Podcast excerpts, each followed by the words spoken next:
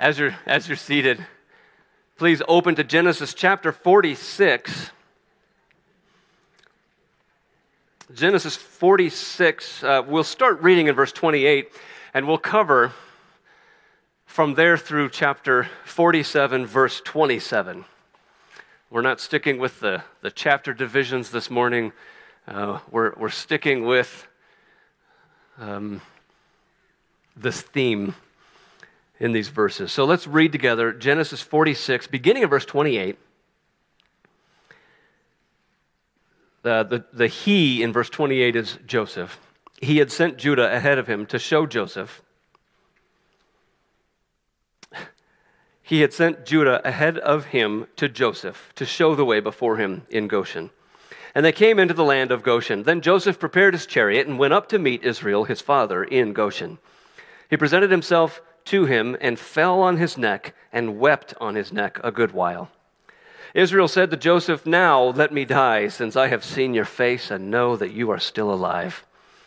Joseph said to his brothers and to his father's household, I will go up and tell Pharaoh, and will say to him, My brothers and my father's household, who were in the land of Canaan, have come to me.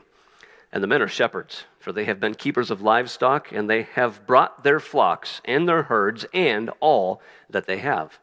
When Pharaoh calls you and says, What is your occupation? you shall say, Your servants have been keepers of livestock from our youth, even until now, both we and our fathers, in order that you may dwell in the land of Goshen, for every shepherd is an abomination to the Egyptians.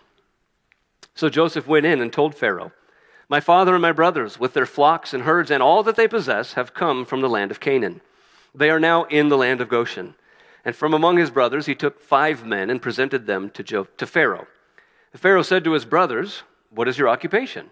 They said to Pharaoh, Your servants are shepherds, as our fathers were. They said to Pharaoh, We have come to sojourn in the land, for there is no pasture for your servants' flocks, for the famine is severe in the land of Canaan. And now please let your servants dwell in the land of Goshen. Then Pharaoh said to Joseph, Your father and your brothers have come to you. The land of Egypt is before you. Settle your father and your brothers in the best of the land. Let them settle in the land of Goshen. And if you know any able men among them, put them in charge of my livestock. Then Joseph brought in Jacob his father and stood him before Pharaoh, and Jacob blessed Pharaoh. And Pharaoh said to Jacob, How many are the days of the years of your life? Jacob said to Pharaoh, The days of the years of my sojourning are 130 years. Few and evil have been the days of the years of my life, and they have not attained to the days of the years of the life of my fathers in the days of their sojourning. And Jacob blessed Pharaoh and went out from the presence of Pharaoh. Then Joseph settled his father and his brothers and gave them a possession in the land of Egypt, in the best of the land, in the land of Ramses, as Pharaoh had commanded. And Joseph provided his father, his brothers, and all his father's household with food according to the number of their dependents. Now there was no food in all the land, for the famine was very severe, so that the land of Egypt and the land of Canaan languished by reason of the famine. And Joseph gathered up all the money that was found in the land of Egypt and in the land of Canaan in exchange for the grain that they had bought. And Joseph brought the money into Pharaoh's house. And when the money was all spent in the land of Canaan and in the land of, uh, in the land of Egypt and in the land of Canaan, all the Egyptians came to Joseph and said, Give us food. Why should we die before your eyes? For our money is gone. And Joseph answered, Give your livestock, and I will give you food in exchange for your livestock if your money is gone. So they brought their livestock to Joseph, and Joseph gave them food in exchange for the horses, the flocks, the herds, and the donkeys. He supplied them with food in exchange for all their livestock that year. And when that year was ended, they came to him the following year and said to him, We will not hide from my Lord that our money is all spent. The herds of livestock are my Lord's. There is nothing left in the sight of my Lord but our bodies and our land. Why should we die before your eyes, both we and our land? Buy us and our land for food, and we with our land will be servants to Pharaoh. And give us seed that we may live and not die, and that the land may not be desolate. So Joseph bought all the land of Egypt for Pharaoh, for all the Egyptians sold their fields because the famine was severe on them. The land became Pharaoh's. As for the people, he made servants of them from one end of Egypt to the other. Only the land of the priests he did not buy, for the priests had a fixed allowance from Pharaoh and lived on the allowance that Pharaoh gave them. Therefore, they did not sell their land. Then Joseph said to the people, Behold, I have this day bought you and your land for Pharaoh. Now here is seed for you, and you shall sow the land. And at the harvests you shall give a fifth to Pharaoh, and four fifths shall be your own, as seed for the field, and as food for yourselves and your households, and as food for your little ones. And they said, You have saved our lives. May it please my Lord, we will be servants to Pharaoh.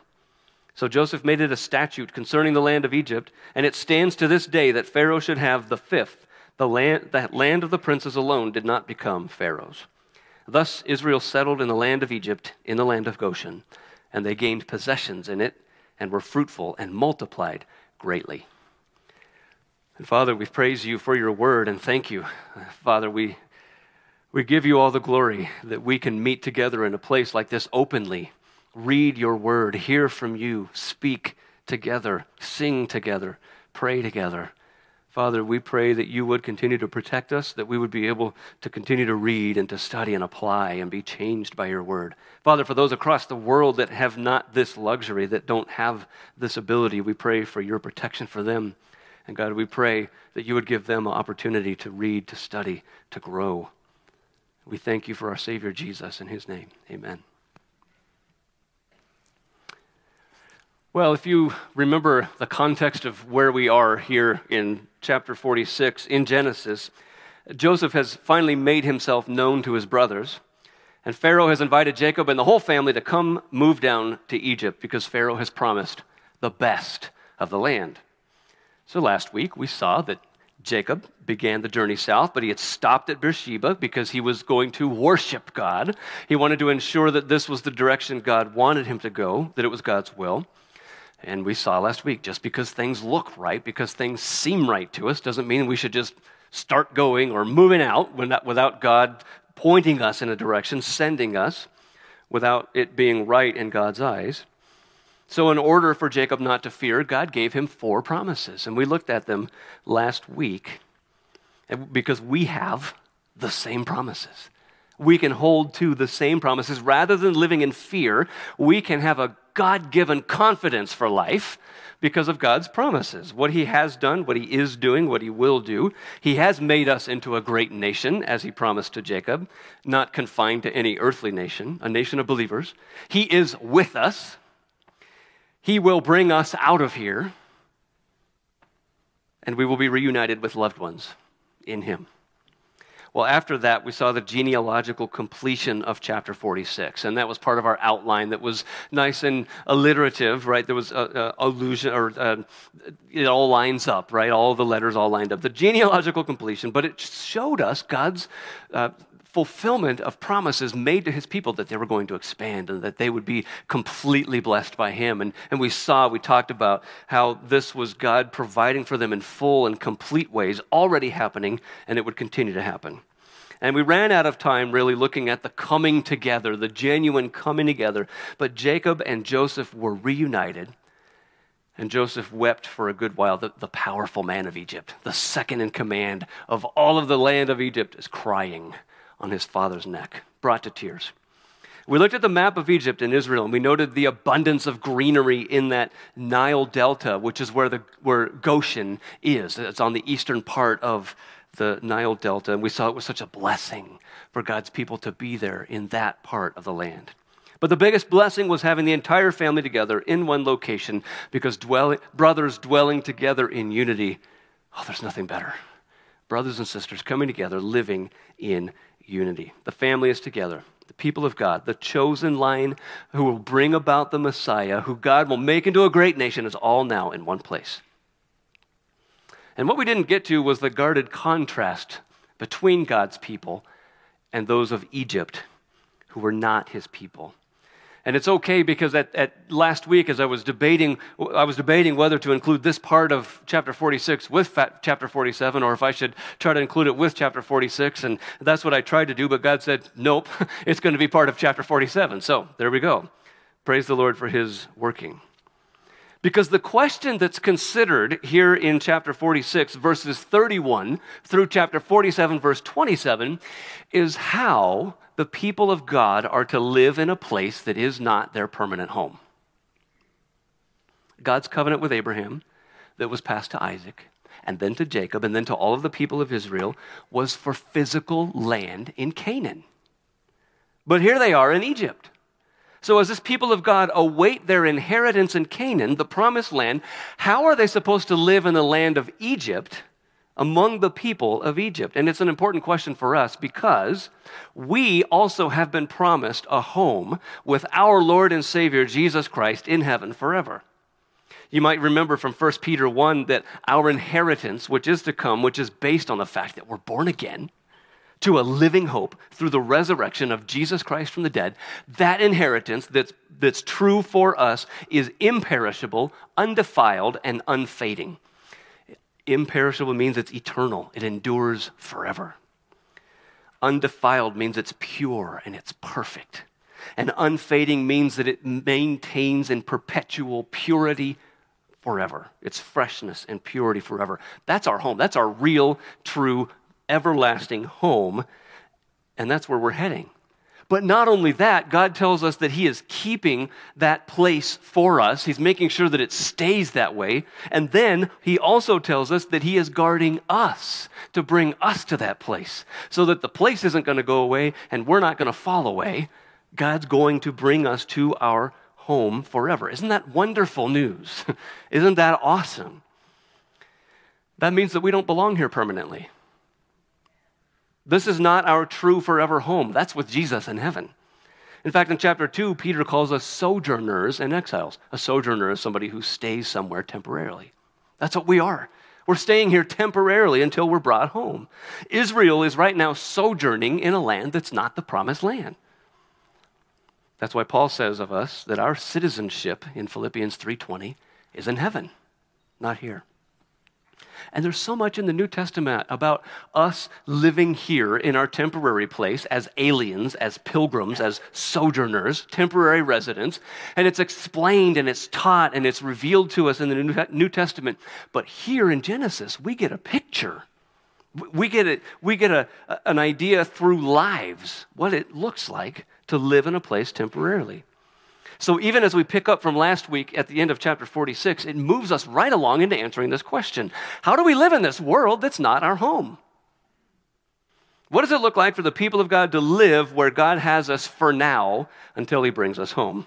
Now, we need to remember that this is for God's people, and it's for God's people collectively. That was why He brought all of His people out of the land into the land of Egypt so that they would be together. And so, this is what he has called us to be and do together as the church today, not as Israel any longer, but as the church now, we are to be together in fellowship and in unity. So, as we stick together in fellowship and unity because of our love for Jesus, how do we live here? Now, at different times, in different parts of church history, people have tried different things. If you would, turn with me real briefly to John chapter 17.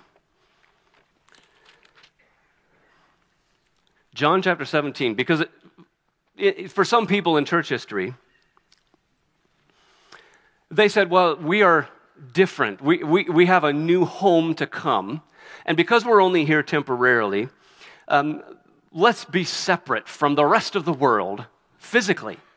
Let's, let's block ourselves off. Let's go live in the desert. Let's set up a monastery. Let's sit on the top of a pole and see how holy we can be apart from everybody else around us.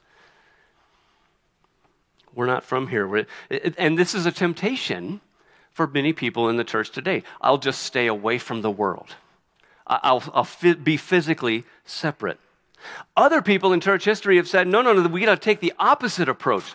We need to be in and among the people of the world, and they need to be in and among us. So let the world come in and let them be the world among us. Let them have their sin and let them keep their sin, and let's celebrate it with them because not only do they accept sin, they celebrate sin, and they demand that we celebrate it with them. So bring them in, and we'll just all be happy together in sin, and one day, hopefully, they'll get around to believing in Jesus.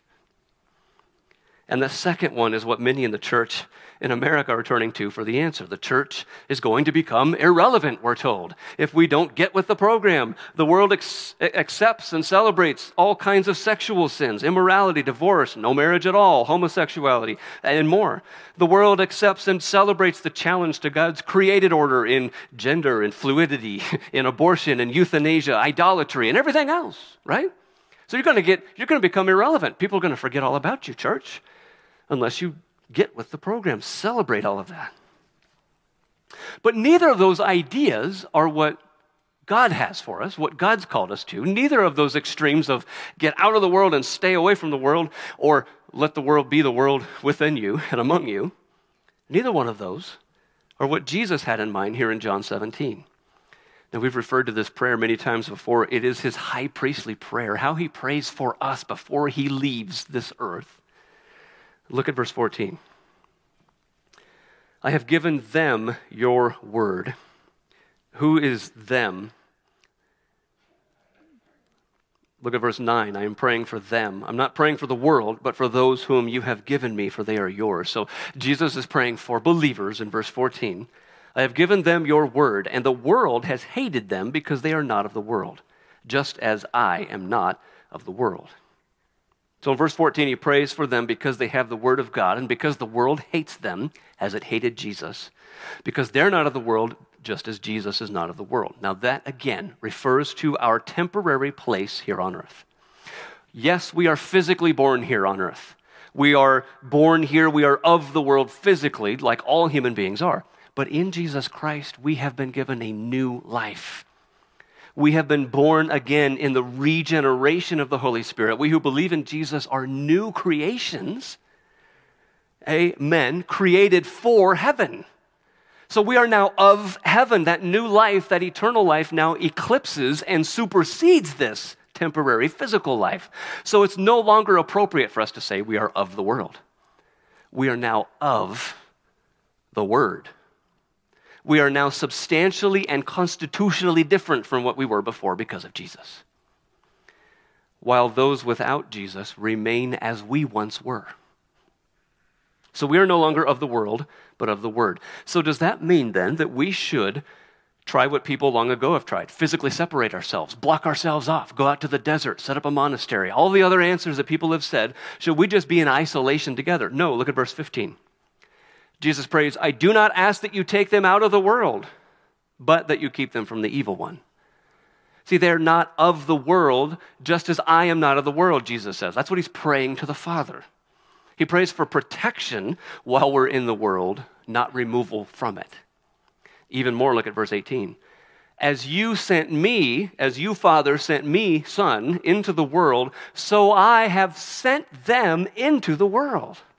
See, not only does God not collect us immediately after we become children of God and take us out of here, not only does Jesus pray that we'll be taken up out of this world, he prays and he says, I'm sending them into the world so that we will be in the world. So far from being a good idea to isolate ourselves, far from a good idea, Jesus wants us in the world and among the world. So the idea of separating ourselves from everybody is right out the window.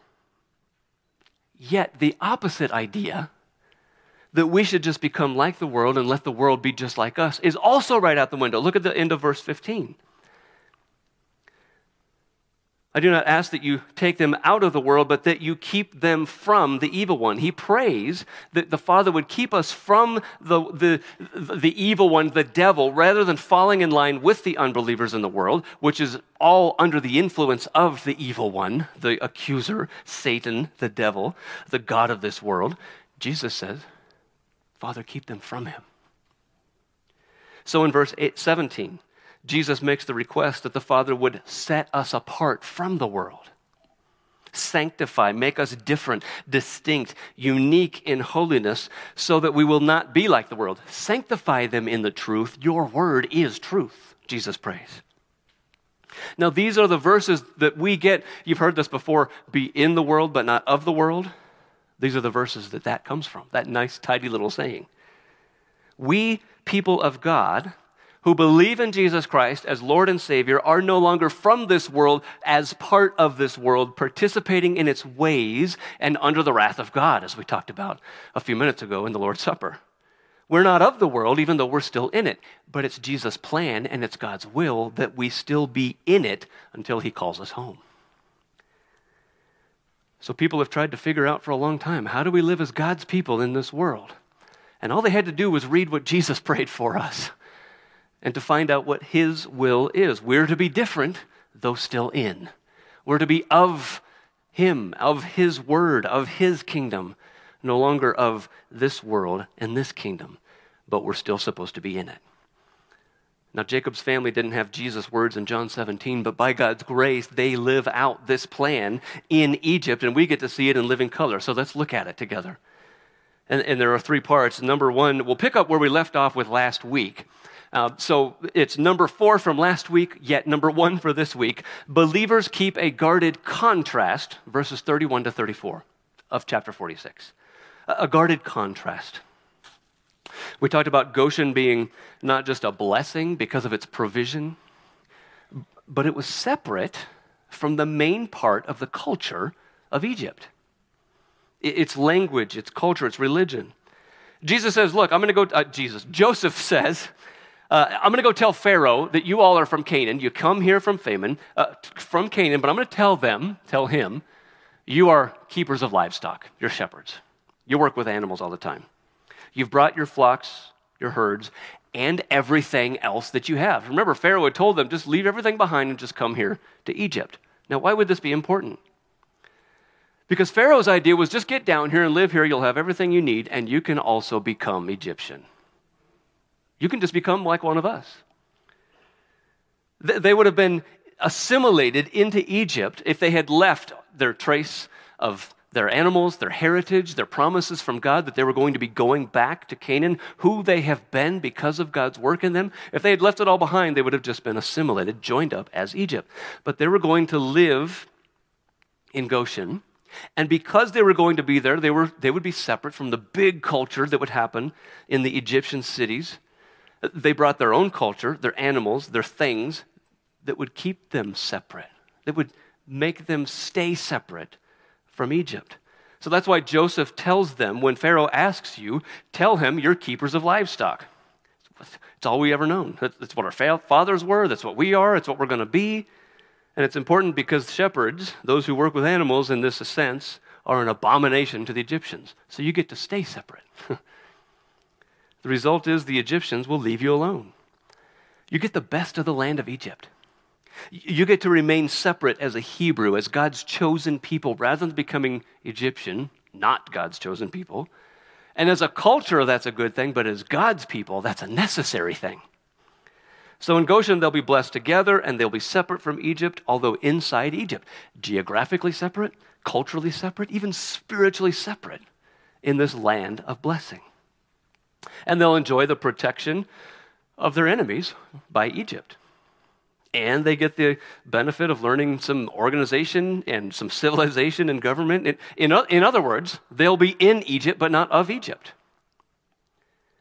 Now, later on, that's going to be important for God. He, he's going to point out the distinction in his people when God brings the plagues of Egypt that lead up to Exodus, the, the exodus of the people out of the land. The first three plagues apparently happened to everyone all across the land of Egypt. The water was turned to blood. The frogs came up on the land everywhere. The gnats spread everywhere throughout the land. But in preparation for the fourth plague, the flies, God said in Exodus 8:22, "On that day I will set apart the land of Goshen." That's where his people were, where my people dwell so that no swarms of flies shall be there, that you may know that I am the Lord in the midst of the earth. He says, Thus I will put a division between my people and your people. And that distinction, that division would be kept, it would be maintained throughout the rest of those plagues through the Exodus. There's a distinction between God's people and those who are not his people. That's also true for us. That's part of God's plan for us, brothers and sisters. Not just that we be united together in all the blessings and the fellowship of being God's people as the church, but that we be separate from the world. This is what Paul says in 2 Corinthians 6. You can turn there, but you don't have to. We're just going to read it. He says, Do not be yoked together with unbelievers. Don't be joined together. Now, listen to the contrasts here and how different, how separate God's people are to be. What do righteousness and wickedness have in common? Or what fellowship can light have with darkness? Have you ever seen it where it's light and dark at the same time? It doesn't happen. Uh, what harmony is there between Christ and Belial, another name for Satan, the evil one? What, what, what, what kind of fellowship, what kind of uh, harmony is there between them? Or what does a believer have in common with an unbeliever? The same kind of opposites are being explained here. What agreement is there between the temple of God and idols? For we are the temple of the living God, he says. As God has said, I will live among them and walk among them, and I will be their God, and they will be my people. Therefore, because of God's presence in us, because we belong to Him, because He is our God, therefore, come out from them and be separate, God says, says the Lord. Touch no unclean thing, and I will receive you, and I will be a father to you, and you will be my sons and daughters, says the Lord Almighty. Therefore, since we have these promises, dear friends, let us purify ourselves from everything that contaminates body and spirit, perfecting holiness out of reverence for God. So Paul writes in 2 Corinthians 6 and 7. We are to be separate. And not only are we to be together, we're, we're to be together in a way that is distinct from the world. And again, it doesn't mean that we shield ourselves and we never go out into the world and, and we're not a part of this world. But in our fellowship, our koinonia fellowship, our, our, our, partnership in serving the Lord, our existence as worshipers, as disciplers, as equippers for ministry, all of that happens here as the church. True fellowship and increasing in lives of worship does not and cannot happen outside of the church, but we're in the world. How does this play out? We'll get to that in the next two parts. But, but just to finish this out, Joseph said, I have to let Pharaoh know you're here. I'm going to get this final public approval, so we're going to go talk to him. It's, he's already approved it, but we're going to do it in, in person, in public. Um, and, and tell them you're shepherds, because that's, what you are, that's what you are. Um, and you're planning to remain shepherds, he says. You're not planning to become Egyptians. And so the application that we had from last week that we didn't finish was that we as believers draw confidence from God's promises that are completely fulfilled within the fellowship of his people as we're separate from the world. But for this week, as we are separate from the world, that's the truth. That needs to be our mindset. We need to understand that that's the truth of what happens. But then, what does interaction and involvement with the world look like now that we are different? How did they do it? That's what's next. Number two. The second point here that we're going to see in, in chapter 47, verses 1 through 12, is that believers interact with worldly leaders. Believers interact with worldly leaders. We see in these verses that Joseph follows protocol. He, he presents his father, his brothers, and then his father to Pharaoh. Joseph knows who God is, yet he also knows that God has put Pharaoh in charge of Egypt, and they're in Egypt. So they fall under the authority of Pharaoh right now. And so part of this protocol was let's not bring all 11 of my brothers, you know, traipsing through here. Let's just bring five. And we're, we're not told which ones they are, and we're not told why he chose these five. It's an interesting study that some people think it was because they would be more respectful than the other six. Some people think that these were the strongest five. So Pharaoh would see, look, we're strong people, don't mess with us. Some people think it was the five weakest, like we're no threat as we come to stay in your land. Whatever it was, we're not told why, but he brought these five in. He's following protocol to show respect and for these brothers to show respect to Pharaoh. And they went along with Joseph's plan. They answer the question of their occupation, and then they ask to stay. Now, many Christians believe that it's okay to be re- disrespectful to worldly leaders you know, these, the worldly, they fall on the other side, especially the ones that fall on the other side of where I'm at politically, right, on my political spectrum.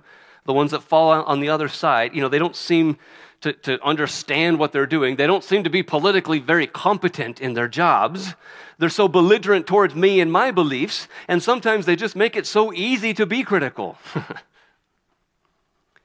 Now, we've talked about it before, but as human beings in the world, as citizens of this country where we are, we are supposed to have a voice.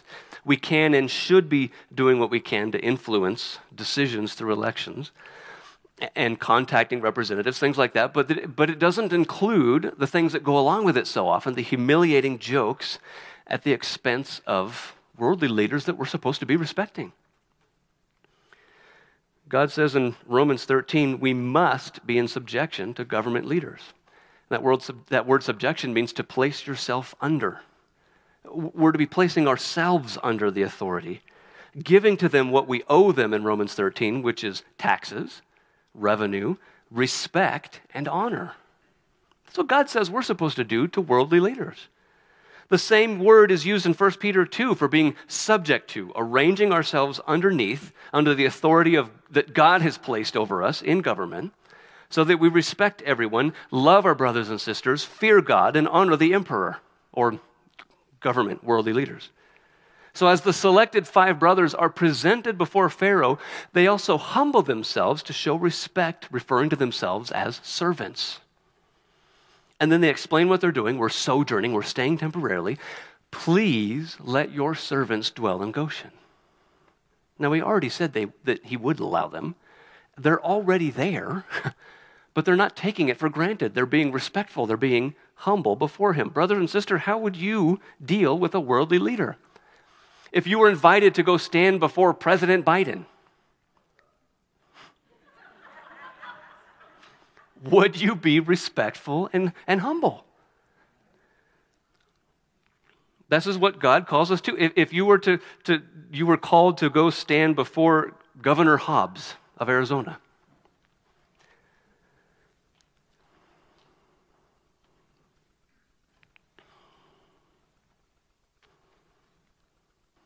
This is what God calls us to. He's, he's, he says, This is the government, this are the leaders that are placed over you. Arrange yourself underneath them. Respect, honor, obey. Even 2 Timothy 2, pray for them. That's the instruction and the pattern in the scriptures. Whether it's wicked Belshazzar, pagan Nebuchadnezzar, ungodly Darius, it was true of the kings in Israel and Judah, whether they were good in God's eyes or evil. It was true in the New Testament when the emperor who was targeting Christians with persecution, we were still told to honor that emperor. This is what the Lord calls us to. And he doesn't say, now, this is going to be easy for us. And I don't want to get too far away from the context here, but you know, some people like to say, well, Jesus called Herod a fox one time. In Luke 13, Pharisees came and they warned Jesus, Herod wants to kill you, you better get out of here. Jesus says, Go tell that fox exactly what I'm doing, and I'm going to keep doing it. I must go on my way. So, as Jesus referred to Herod as fox, it's a strong way of pointing out his hypocritical immorality his unsuitable actions as a ruler. Jesus was setting the example that even though we are to arrange ourselves under, we're to honor and respect and pray for and obey all of these government leaders, we still have to be honest about sin. Subjection does not mean subjection as to God under these authorities, but as rulers and authorities, when they cross that authority, when they, when they move past and beyond what they should have, we obey God rather than men and we fully expect that we may encounter the wrath of these men or women, their persecution, possibly even death from worldly leaders when we disobey them. But our ultimate accountability is to God, and we still have to call sin sin. We don't just blindly follow. So that's both the pattern and instruction from the Bible. So God's people in the world are here in the world, but we're not of it. We, we don't ignore worldly leaders and pretend that we're above them and, and we don't have to listen to them. We're respectful and humble, even when they're unbelieving. And that comes with God's approval. Not only did it come with God's approval, it came with Pharaoh's approval here in Genesis. I'm still in John, back in Genesis. He, he offers them a promotion. If you find any of them that are good, that are faithful, make them shepherds of my livestock, put them in charge. Then in verses 7 to 12, Jacob comes in, and we need to understand that in ancient Egyptian culture, for a person to reach the age of 110 years old, well, well that was considered ideal. Oh, that's a, that's a perfect life. That's the height of what you could ever expect in life. It's well lived, it's worthy of respect. So Jacob comes in, and he's obviously very old. He's 130 years old at this point. And he's presented to Pharaoh as the brothers were, but there's a difference here. Protocol would say, normal person, you're presented to Pharaoh, you speak when he's spoken to you, as the brothers did. Joseph does not wait. Because the culture of Egypt sees Jacob as exceeding that 110 years old, he's given some respect. He's allowed to speak to Pharaoh. What does Jacob speak to Pharaoh given this opportunity to speak to him? He blesses him. Do you see that in verse 7? Joseph brought in Jacob, his father, and stood him before Pharaoh, and Jacob blessed Pharaoh. The idolatrous Pharaoh is blessed by the God believing Jacob. Now, we don't have the specific words, but normally a blessing like this is health, years of long life. May you have a long rule over Egypt. You know, I mean, those are the typical um, parts of a blessing. Whatever it entailed, it was a wish for success for Pharaoh in whatever areas that, that Jacob had talked about. And he initiated that blessing as he came before him. And then they have a conversation that we'll look at in a minute, but when they're finished, look at verse 10. Jacob blesses Pharaoh again.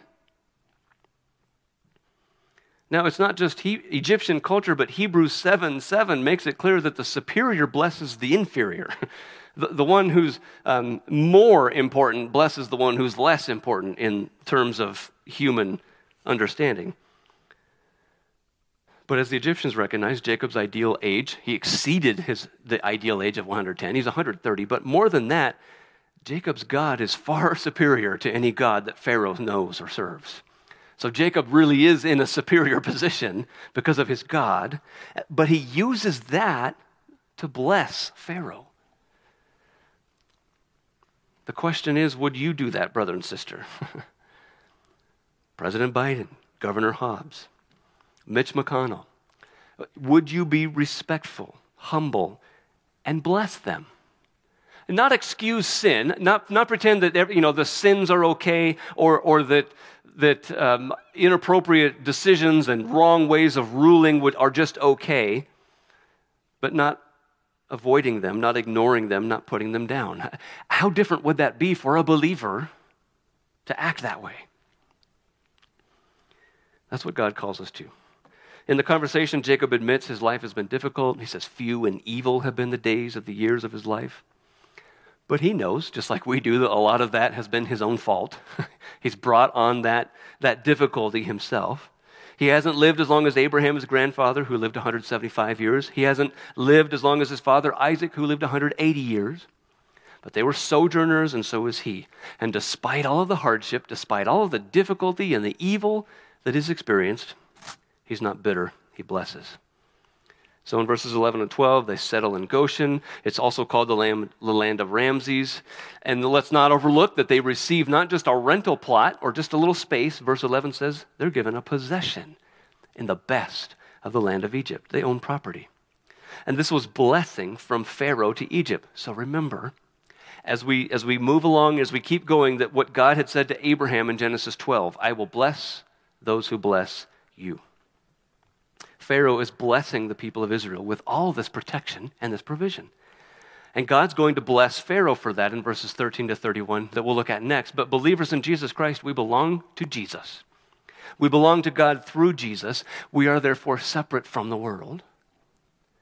But that separation does not mean we ignore everyone or act like we just can be disrespectful and prideful before worldly leaders. And the New Testament includes all worldly government leaders, from your boss at work to judges and governors and kings and emperors and presidents and whoever else. But if we're supposed to do that to the most difficult ones to do that for, He's also called us to do the same to honor, to love, respect everybody around us, not just the worldly leaders. We're still in the world, even though we're not of the world. So we're to, we're to interact with the people, the, the, most difficult people, the worldly leaders, all the way down to the, to the most, uh, the, to the easiest people to, to deal with, the people around us. But that's the second part. Let's look, number three, briefly at believers that we are to be involved with worldly affairs. Believers are, are to be involved with worldly affairs. Just verses 13 to 31 we won't read them again but just as it would be wrong to become like the world it would be wrong to pretend that we don't exist in the world and avoid being involved altogether. Here's how joseph involved himself in these verses. He did his job remember in chapter 41 as he was advising pharaoh during the seven years of plenty he said enact a 20% tax and at the time, the money was flowing. There, were, there was, uh, they had animals, they had food, they had water. Everything was great. Nobody even noticed a 20% tax at the time. Everybody was happy. Not only that, but tax rates in the surrounding areas at the time could be as high as one third, 33%, or in one case, 50% of income was taxed. So, eh, eh, you know, at this time, everybody was everything was plentiful, everything was okay. They were gladly giving that. But now, no one's growing anything or at least not much. And what was taken from them in tax is now sold back to them for money. Now, I'm tempted to be cynical, as I know many of you are also. You took this from me before, 20% of what I made, and now I have to pay you to get it back. You wicked government. that, that's how I'm tempted. But again, as we've discussed, as we see in Scripture, this is a valid role of government to tax and to use it properly. Now, using properly, that's where it's debated, right? but Joseph had enacted the plan and has led to the people surviving during a famine. So he sold the food for a couple of years to the people until they ran out of money. Then he sold the food for animals. What he could have done is he could have turned Egypt into a welfare state, but he didn't. He said, buy the food. Buy the food. You're out of money, then buy the food with your animals. Your horses, flocks, herds, and donkeys. And the people did that happily. they, they didn't want to die. So they sold their animals for food. But that only paid for another year of food. The famine persisted. They came, and notice verse 19 it's the people's idea to sell themselves and the land to Pharaoh. And Joseph agrees and he buys it all, not for himself, not for his own good, for his own gain but for Pharaoh. Then Joseph gives them seed because apparently we've reached the end of that seven year famine. He says, Here's seed, sow it, plant it. You're going to be able to start growing again before they even know that's even a possibility. And then the 20% tax is still in effect. That's what he says to them, right? In, in perpetuity from now on. Now, we may not like the sounds of all of this, but verse 25, they said, You have saved our lives. May it please my Lord, we will be servants to Pharaoh. They're happy about it because they get to survive. To them, starving was not worth their freedom. They would rather eat and be slaves than be free and starve to death. And that's jarring to many in the American view, but this was acceptable to them. Some people condemn Joseph here. They say this whole verses 13 to 31, this is ridiculous. Joseph never should have done this. For some people, this is just a waste of time. Why is this even in here? What does this have anything to do? It serves a couple of purposes. One, it teaches us that believers in God who are waiting our lasting home should be involved in worldly affairs. It's teaching us we should be involved. Don't just pretend that nothing matters here. You know, well, I'm going to leave anyway, so it doesn't matter what happens here. Joseph got involved, and it wasn't only Joseph. The biblical pattern was God's people, when they're in a foreign country, help to run the foreign country, help to keep things running well and going good. Daniel Hananiah, Azariah, and Mishael. Or children, you may know them better as Shadrach, Meshach, and Abednego. All four of those men served a foreign government and kept it going, and kept it going well. They kept getting promoted. Think of Esther. By the way, she was tempted to avoid being involved. God says, uh, You've been placed here for, who knows whether you've been placed here? Her uncle Mordecai says, whether you've been placed here for this purpose. She had to get involved. Joanna in Luke 8. Joanna was Herod's household manager. Herod, the one that Jesus called a fox because of his immorality, his hypocrisy, his ineptitude as a leader. This woman, Joanna, managed Herod's household, and out of that, she provided for Jesus and his ministry. She was involved. So we need to be involved in the affairs of the world while we're here. Israel was even told to pray for Babylon when they were exiled into Babylon in Jeremiah 29 and to seek its welfare seek the good of Babylon and keep it going and keep it moving well and, and pray for it. Pray for the people. So it, it shows us this that, that we're to be involved. But secondly, Uh, a second purpose is to show the fulfillment of God's promise. Again, God said, I will bless those who bless you. Pharaoh was blessing Israel beyond what they could ever hope for and imagine. God begins to bless him. Pharaoh now owns all of the animals, all of the food, all of the land, and all of the people in the land of Egypt. God's blessing Pharaoh for his blessing his people. Later on, a new Pharaoh will rule over Egypt and he will curse Israel and he will be cursed. And as God takes his people out. So this section's not worthless. It's not extra. It, it's not a, it's not a step-by-step method for a government taking control. but it teaches us that as God's people who are in the world but not of the world, we should be engaged as much as we can be for the good of our God, for the glory of our God, for the good of the people around us.